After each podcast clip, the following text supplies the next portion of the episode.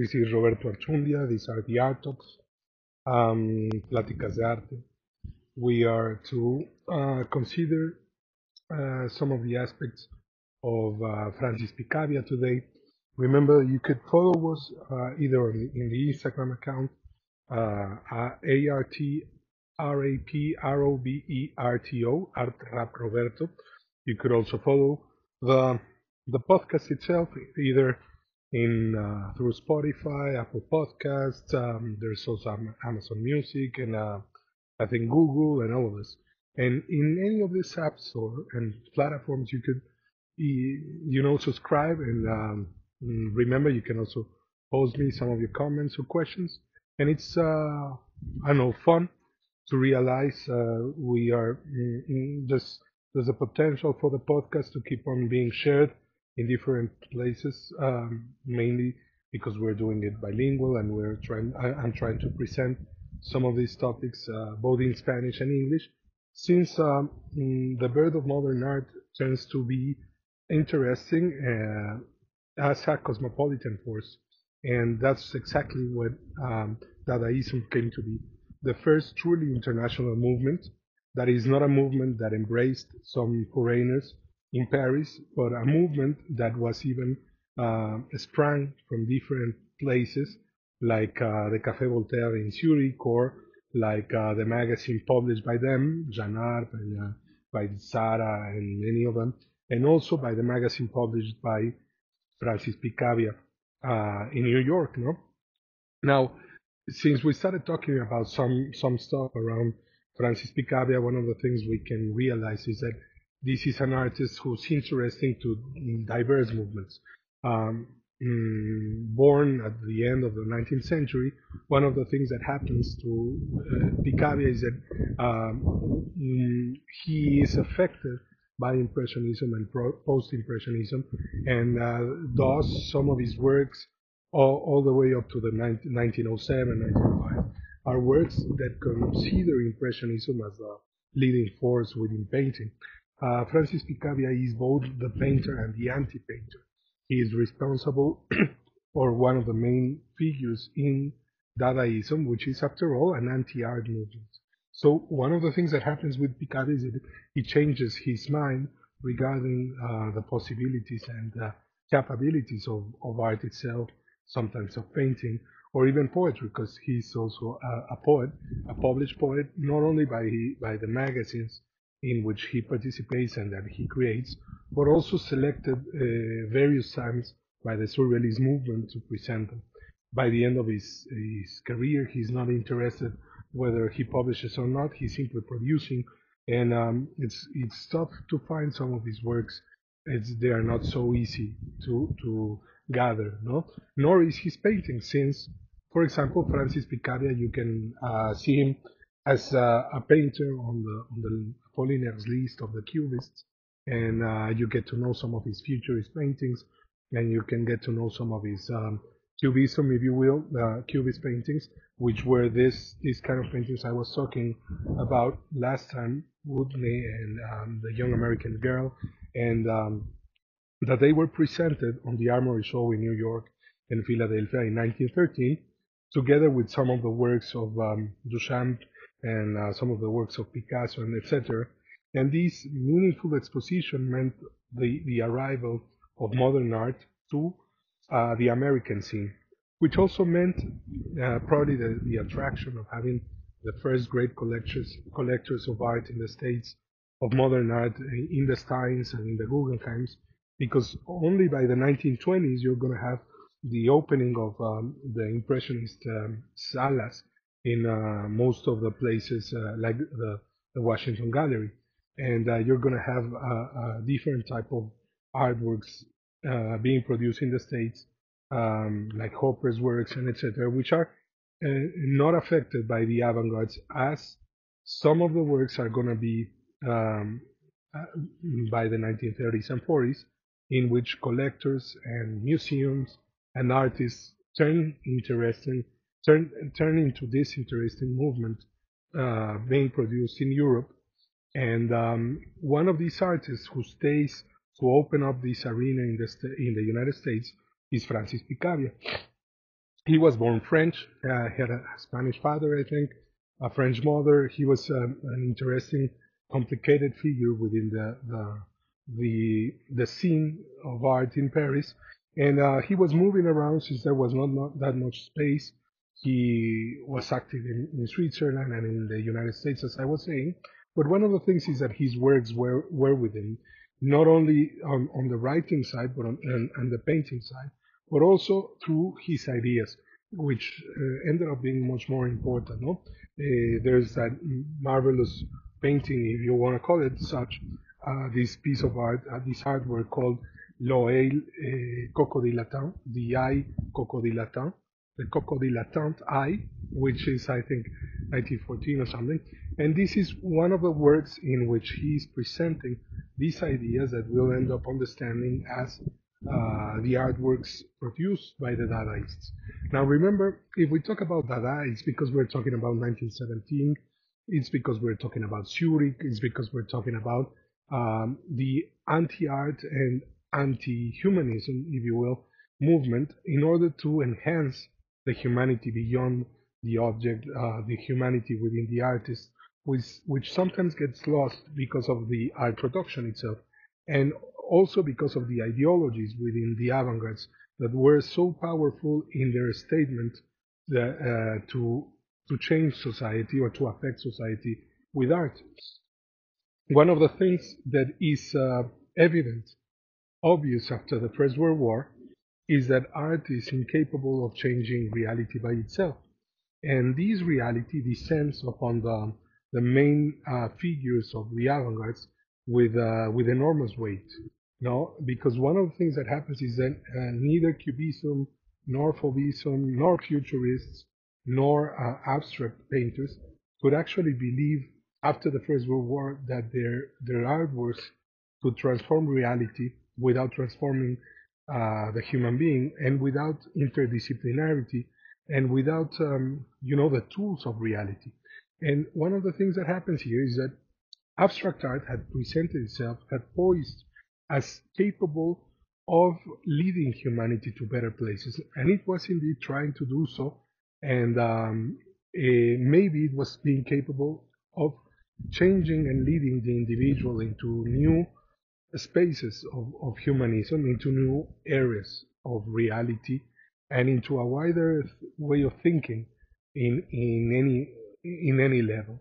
But one of the things that it couldn't stop was the fact that nationalistic forces, political forces, and militarism were much more stronger and ended up leading the world into a First World War that after a period turned into a Second World War and uh, it meant a redefinition of the world order. It meant a redefinition of Europe, and many of the optimistic uh, uh, thinkers of the beginning of the century faced uh, the, the enormous, horrible results results of the First World War, um, the quantity of death, sickness, uh, destruction, the the actual um, enhancement of modernity and progress through machines, which in turn uh, transformed itself into a technology that is science as understood by its applications,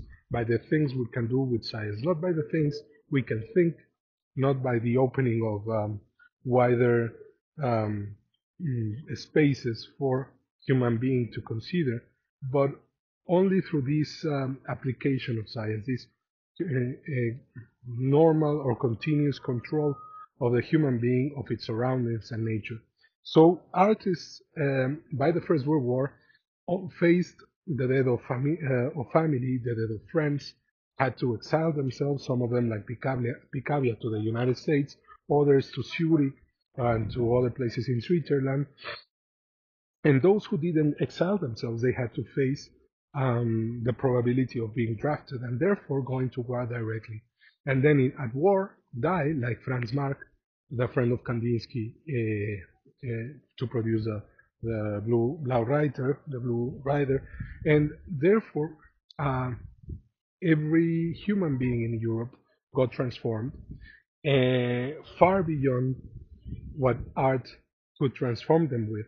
far beyond what science could transform them, transform them with, they were transformed by war and by an enormous uh, kind of war, a war that had never been seen in humanity with such a power of destruction uh, because of machines and bombs that uh, the whole of humanity faced a new way of looking at reality. Uh, we can thank the war because after that we had the, the appearance of children, of young people, of women in reality. We had no longer only adults, know, men and women, adults, but we had uh, a new spaces, uh, a new sector of reality in which children needed time by themselves because there was psychology uh, in a combination with education, with need, etc., that was transforming everything after the First World War. Well, one of the things I'll do is, uh, you know, try to have just a talk regarding what the First World War means for art. But regarding Picabia, from the United States, he starts to produce this magazine.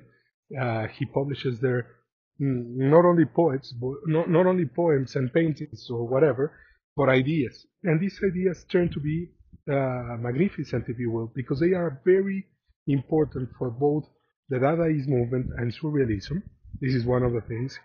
And another one, it, it establishes that the avant-gardes after the First World War are uh, either literary or magazine born. That is, if you consider, for example, estridentism in Mexico, it started uh, with a manifesto and with a magazine in 1920 something, 23, I guess, with uh, Manuel Maples Arce and uh, with uh, Revueltas and others. And one of the things that happens here is that these these ideas and this um, mm, idea, particular idea of art, is uh, once again turning back to literature and happening in the minds of people because of it. Uh, so the idea of art getting closer to music uh, turns very specific to abstraction instead of turning itself into a force of every other art. Uh, so the avant-garde of abstraction turns uh, for inspiration, for direction towards music, whereas most of the other avant-gardes are going to return to literature. Now, literature has changed. Poems, uh, automatic writing, things that are going to come down with Dadaism and Surrealism are already happening. So one of the things is that Picabia transforms his way of producing, his way of presenting. He's a very close friend to Apollinaire, to uh, Duchamp, for some period, you, I guess you could say to, to Picasso whatever. And one of the things that you are really are realizing by hearing these names is that we're talking about an intellectual who's at the same time uh, a, uh, you know a playful figure within the movements.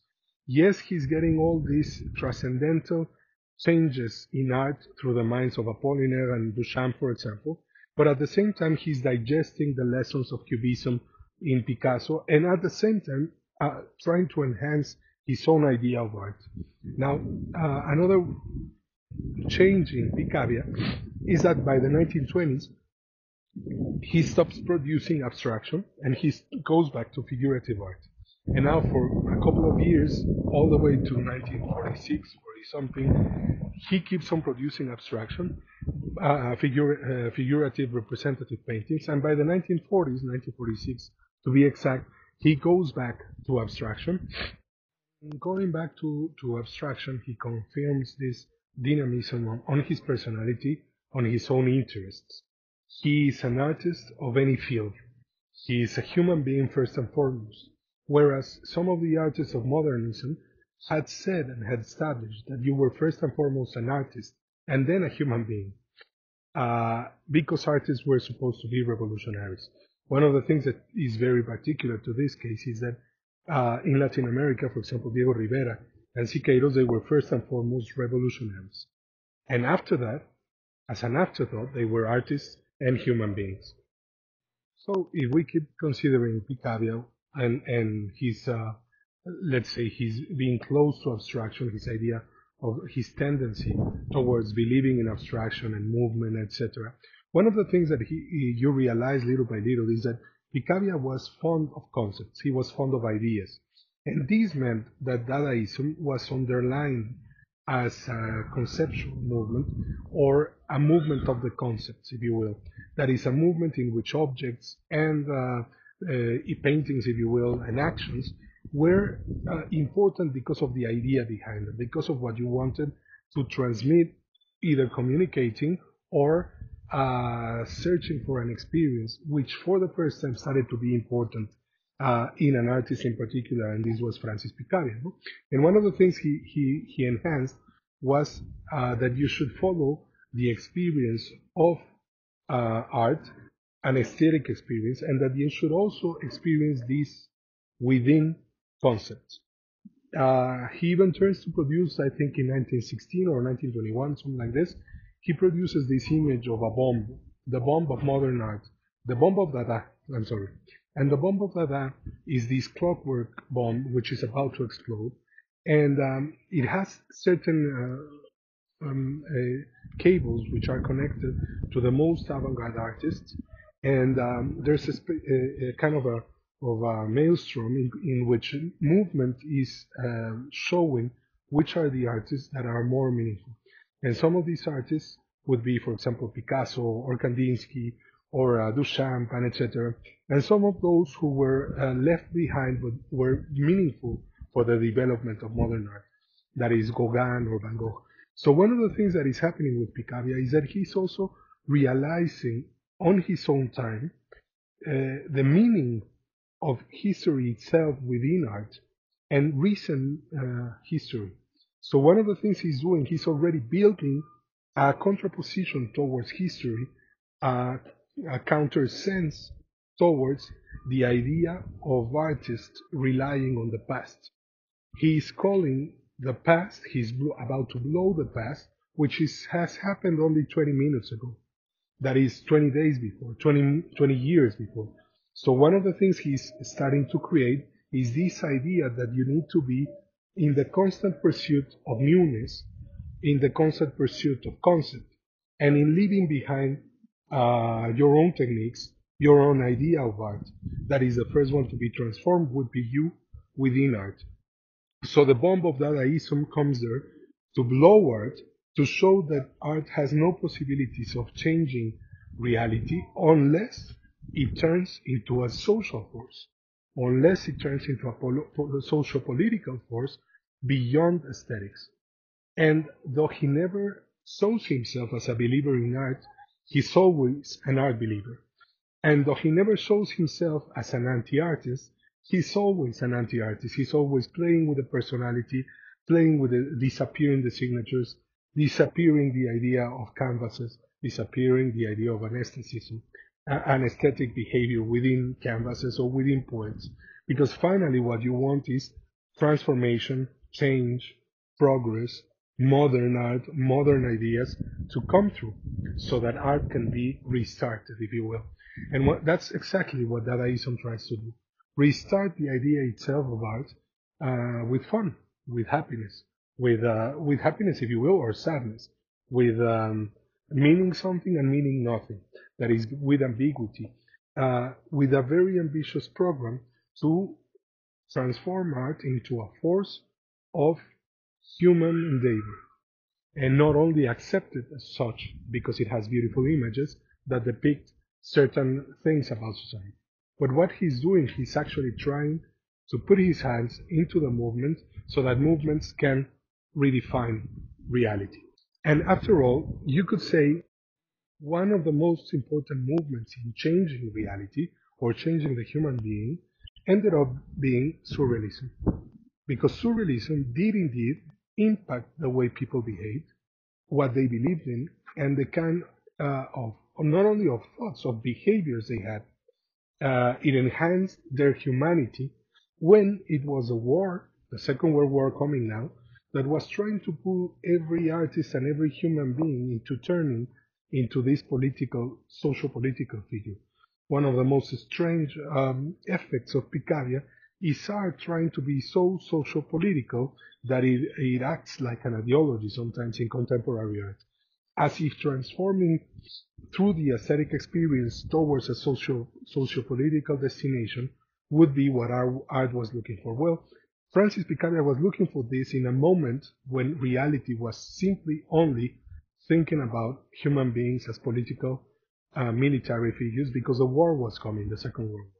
And so surrealism uh, enhances individuality, it enhances the belief in um, humanism and in the humanity within the human being, not only because of his individuality, but because of his psyche, his psychology, uh, his psychological behavior, his sexuality, his acceptance uh, or her acceptance of her, himself and herself, diversity, uh, many of the ideas which with which surrealism is going to transform art in both sides of the of the, the planet, no?